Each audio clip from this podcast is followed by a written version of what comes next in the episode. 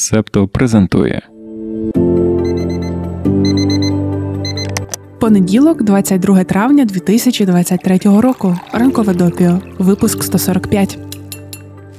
Привіт-привіт! Сьогоднішній випуск розпочнемо з історії Ренді Люсіль Норт. Дякуємо одній з наших слухачок, що показала її. Новина на The Oakland Press під назвою Підозрювана в етнічному залякуванні синагоги не буде представляти себе в суді. Спершу може викликати подив. А що ж тут такого цікавого?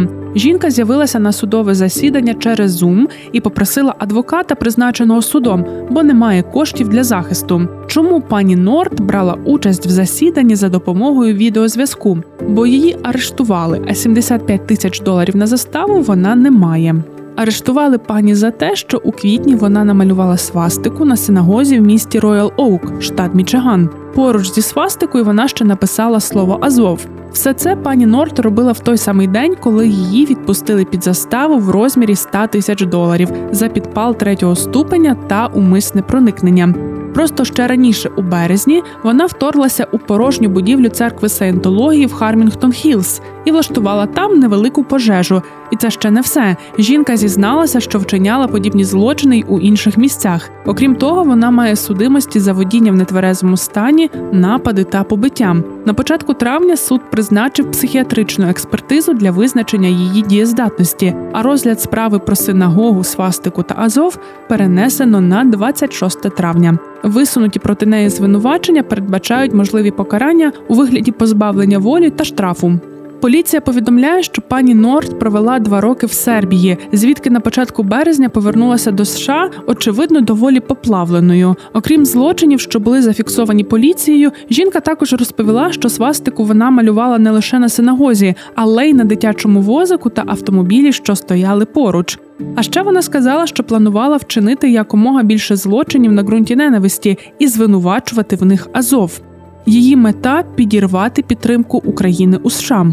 Ось така історія. Дякуємо, дорога слухачко, що поділилася нею. До речі, якщо ти бачиш щось таке, що на твою думку треба розповісти в допіо, то дай нам знати. Тегай, пиши септо або ж авторам та авторкам твого улюбленого огляду новин. Всі наші контакти ти завжди можеш знайти в описі епізоду. Коли ми пишемо цей випуск ранкового допіо, то в японській Хіросімі саме відбувається 49-й саміт країн Групи Семи G7 зібралися Джастін Трюдо, Еммануель Макрон, Олаф Шольц, Ріші Сунак, Джо Байден, Джорджа Мелоні, Фуміо Кісіда, Урсула фон дер Ляєн та Шарль Мішель. Саміт називають геополітичним, оскільки одна з його пріоритетних тем це масштабна безпекова криза, якою є російська агресія в Україні. Інша важлива тема як зменшити загрозу Китаю для глобальних ланцюжків постачання та економічної безпеки, але водночас не відштовхнути такого потужного та важливого партнера. Як ти розумієш, обговорювати Росію та Китай будуть без них самих. Китай до групи семи ніколи не входив, а Росія колись так. Тоді це була група восьми. Але після анексії Криму державу терористку вигнали з цього міжнародного клубу. Нью-Йорк Таймс пишуть про ще одну тему порядку денного загрози штучного інтелекту. Лідери та лідерки G7 вперше проведуть переговори щодо вироблення загального нормативного підходу до генеративного штучного інтелекту. У всякому разі, коли ми пишемо допіо, то очікується, що такі переговори відбудуться. Ну або, хоча б розпочнуться. Ймовірно, у наступному випуску ранкового допіо ми зробимо огляд на результати саміту. Звісно, це за умови, що буде на що робити огляд. А зараз давай трішки розповімо про господаря цьогорічної здибанки групи Семи Фуміо Кісіда, прем'єр-міністр Японії.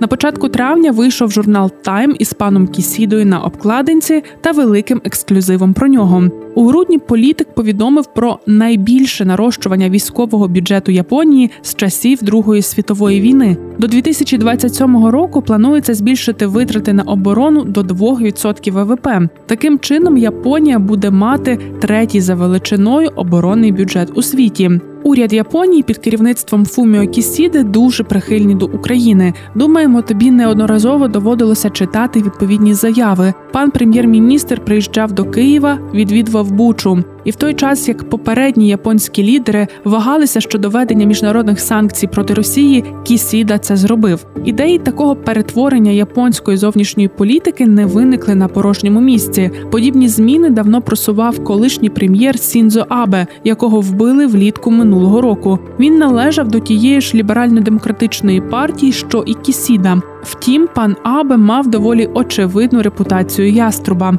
Це викликало розбіжності в японському пацифістському суспільстві. Фуміо Кісіда є радше людиною голубом. Це дозволило йому здійснити реформу безпеки без значних суспільних коливань, хоч загалом військове відродження Японії не обходиться без суперечок. Коли Фуміо Кісіда обійняв посаду прем'єр-міністра 18 місяців тому, його вважали стабільним, але не надто надихаючим політиком. Коли ми це прочитали, то дуже здивувалися, бо зміни, які він впроваджує, дуже надихають у всякому разі нас. Японія посідає друге місце в світі за рівнем освіченості та може похвалитися найдовшою тривалістю життя, найнижчим рівнем вбивств, низьким рівнем безробіття та надзвичайно плавними політичними змінами. Але тут також один із найнижчих у світі показників народжуваності, стагнація зростання та різке старіння населення. Наприкінці 1980-х японці заробляли більше ніж американці. Зараз вони в середньому заробляють на 40% менше. Місія Кісіди відновити Японію. Його внутрішня програма базується на плані подвоєння доходу для зростання середнього класу. Як все це буде реалізовано, невідомо. Ну але план є, що вже добре. Пан Кісіда також хоче залучити більше жінок і людей похилого віку до оплачуваної роботи. У звіті Всесвітнього економічного форуму про гендерний розрив у 2022 році Японія посідає 116 місце серед 146 країн. Це найгірший показник з розвинутих економік. Уряд заявив, що поставив собі за мету до 2030 року досягти 30% жіночого представництва серед менеджменту великих компаній. Наразі ця заява не підкріплена жодними конкретними планами. Фуміо Кісіта також стурбований, що Японія залишається більш ніж на 30% менш продуктивною ніж Сполучені Штати. Він доручив японському цифровому агентству скоротити бюрократичну тяганину та підвищити ефективність. Міністр цифрових технологій Таро Коно розповів Тайм, що виявив 9 тисяч державних постанов, які все ще вимагають обробки за допомогою застарілих технологій, як от факси, дискети та ханко. Це різьблений штамп обов'язковий для багатьох офіційних документів. Щодо зовнішньої політики, то Фуміо Кісіда заспокоїв історичні невдоволення з південною Кореєю, зміцнив безпекові альянси зі США та іншими союзниками, ну і карколомне збільшення витрат на оборону. А ще ж прагнення зменшити вплив Китаю, але про це пізніше.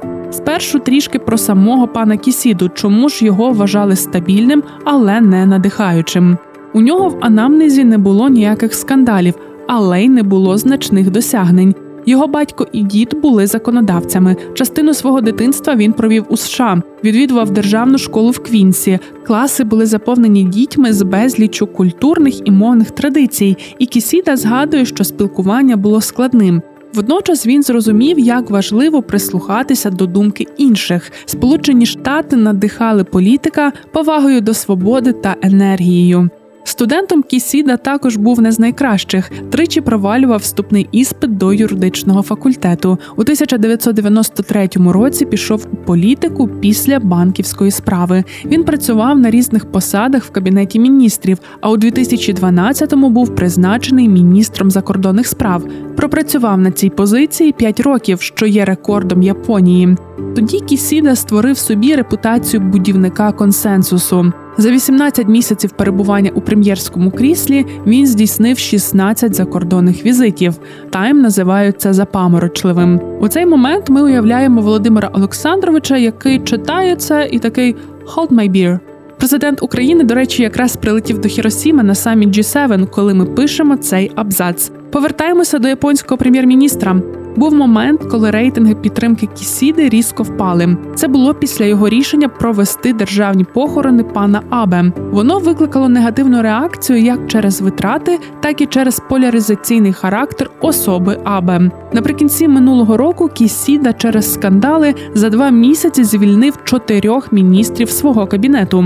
У лютому він звільнив свого близького помічника, оскільки той сказав, що багато людей покинули б Японію у разі легалізації одностатевих шлюбів, незважаючи на те, що більшість населення підтримує таке рішення. У відповідь на це Кісіда каже, що він прагне створити суспільство, де поважають різноманітність. Після кадрових чисток рейтинги політика зросли, і його партія отримала ключові місця за результатами місцевих виборів у квітні. Саміт G7 проходить в Хіросімі. Це рідне місто Фуміо Кісіде. Він втратив декількох родичів через атомну бомбу, скинуту США в 1945 році. Близькі помічники політика кажуть, що прийом групи семи у його рідному місті це реалізація мрії всього його життя. Оскільки Японія не має місця в Раді безпеки ООН, то до G7 Україні завжди ставилися особливо уважно. В цьому міжнародному клубі Японія єдина азійська країна. Кісіда має намір донести іншим лідерам та лідеркам групи семи, що так само як Україна є проблемою Азії, Тайвань є проблемою Європи. Це певною мірою апеляція до заяви президента Франції Еммануеля Макрона, який, коли його запитали про Тайвань у квітні, сказав, що Європа не повинна бути втягнута в не свої кризи. Кісіда дипломатичний, коли його запитують про виклик Китаю. Однак він визнає, що поточна зовнішня позиція Китаю та військові тенденції викликають серйозне занепокоєння. Тему Японії ми продовжимо у секретній частині. Доєднуйся до спільноти Септом, так ти допоможеш нам розвиватися, а ми за це віддячимо різним ексклюзивним контентом. Наприклад, сьогодні у допі про Хіросіму у контексті змін в оборонній сфері. Упс. Цю частину можна послухати лише на Патреоні. Доєднуйтеся до спільноти, щоб отримати доступ. Багато мешканців та мешканок Хіросіми не знають про участь цієї компанії в оборонній промисловості, а її керівництво не акцентує увагу на цьому аспекті своєї діяльності. Представники JSW стверджують, що з 1950-х компанія виготовила близько 6 тисяч великокаліберних гармат. Втім, точних даних не розголошують з міркувань безпеки. На цьому повертаємося до публічної частини і будемо закінчувати сьогоднішній випуск. Маємо ще декілька новин. Стіки до ранкової кави про події стисло. Завдяки технологіям вченим вдалося зробити цифрового близнюка Титаніка. Фактично, наразі це найбільш точна копія затонулого корабля, яку коли-небудь вдавалося відтворити. Для цього влітку 2022-го реалізували найбільший в історії проєкт підводного сканування, наносячи на карту кожен міліметр поля уламків. Цифрова копія фіксує весь затонулий корабель, включаючи носову та кормову частини. Проєкт також надав цінні дані для вивчення механіки розвалу та затоплення корабля. Використана техніка картографування значно покращила видимість і чіткість затонулого судна. Верховний суд США одноголосно виніс рішення на користь Google і Twitter у справах, що пов'язані із відповідальністю соціальних медіа за теракти за кордоном. Колись у допі ми розповідали про ці позови. Родини жертв терористичних атак стверджували, що Google і Twitter опосередковано сприяли нападам, не видаливши екстремістський контент зі своїх платформ. На їхню думку, це могло сприяти радикалізації та вербуванню. Суд дійшов, що позивачі не довели належним чином, що соціальні медіа допомагали та підбурювали терористів до порушення федерального закону. Суд наголосив, що надання на платформах місця для повідомлень і відео не є достатнім доказом пособництва та підбурювання. Ці рішення розглядаються як перемога технологічних компаній, які раніше стверджували, що розширення відповідальності порушить інтернет-ландшафт. Рішення суду залишає регулювання компаній соціальних медіа в руках конгресу. BT Group, найбільший британський провайдер широкосмугового та мобільного зв'язку, до 2030 року скоротить близько 55 тисяч робочих місць, включно з підрядниками. Це понад 40% робочої сили компанії. Причина скорочення завершення розгортання оптоволоконного зв'язку та адаптація до нових технологій, таких як штучний інтелект. На цьому будемо прощатися до п'ятниці. Це був 145-й випуск ранкового допіо. Його написала я, Дарина Заржицька. Продюсер подкасту Антон Ткачук. Моніторингом новин займався Сашко Монастирський. Візуальний стиль створив Марк Мостовий. Доступ спільноті до повного епізоду забезпечує Андрій Рубцов. У TikTok та Instagram знають про ранкове допіо, бо над цим працює Олег Левій. Цей випуск ранкового допіо ми створили завдяки гранту від програми Стійкість, яку виконує фонд Східна Європа у консорціумі неурядових організацій на чолі з ЕРІМ та коштом Європейського союзу. Думки, викладені у випуску, не обов'язково відображають позицію організацій партнерів консорціуму та Європейського союзу. Почуємося. Ви прослухали подкаст Ранкове допіо. Шукайте септо в соцмережах, діліться враженнями та розповідайте іншим.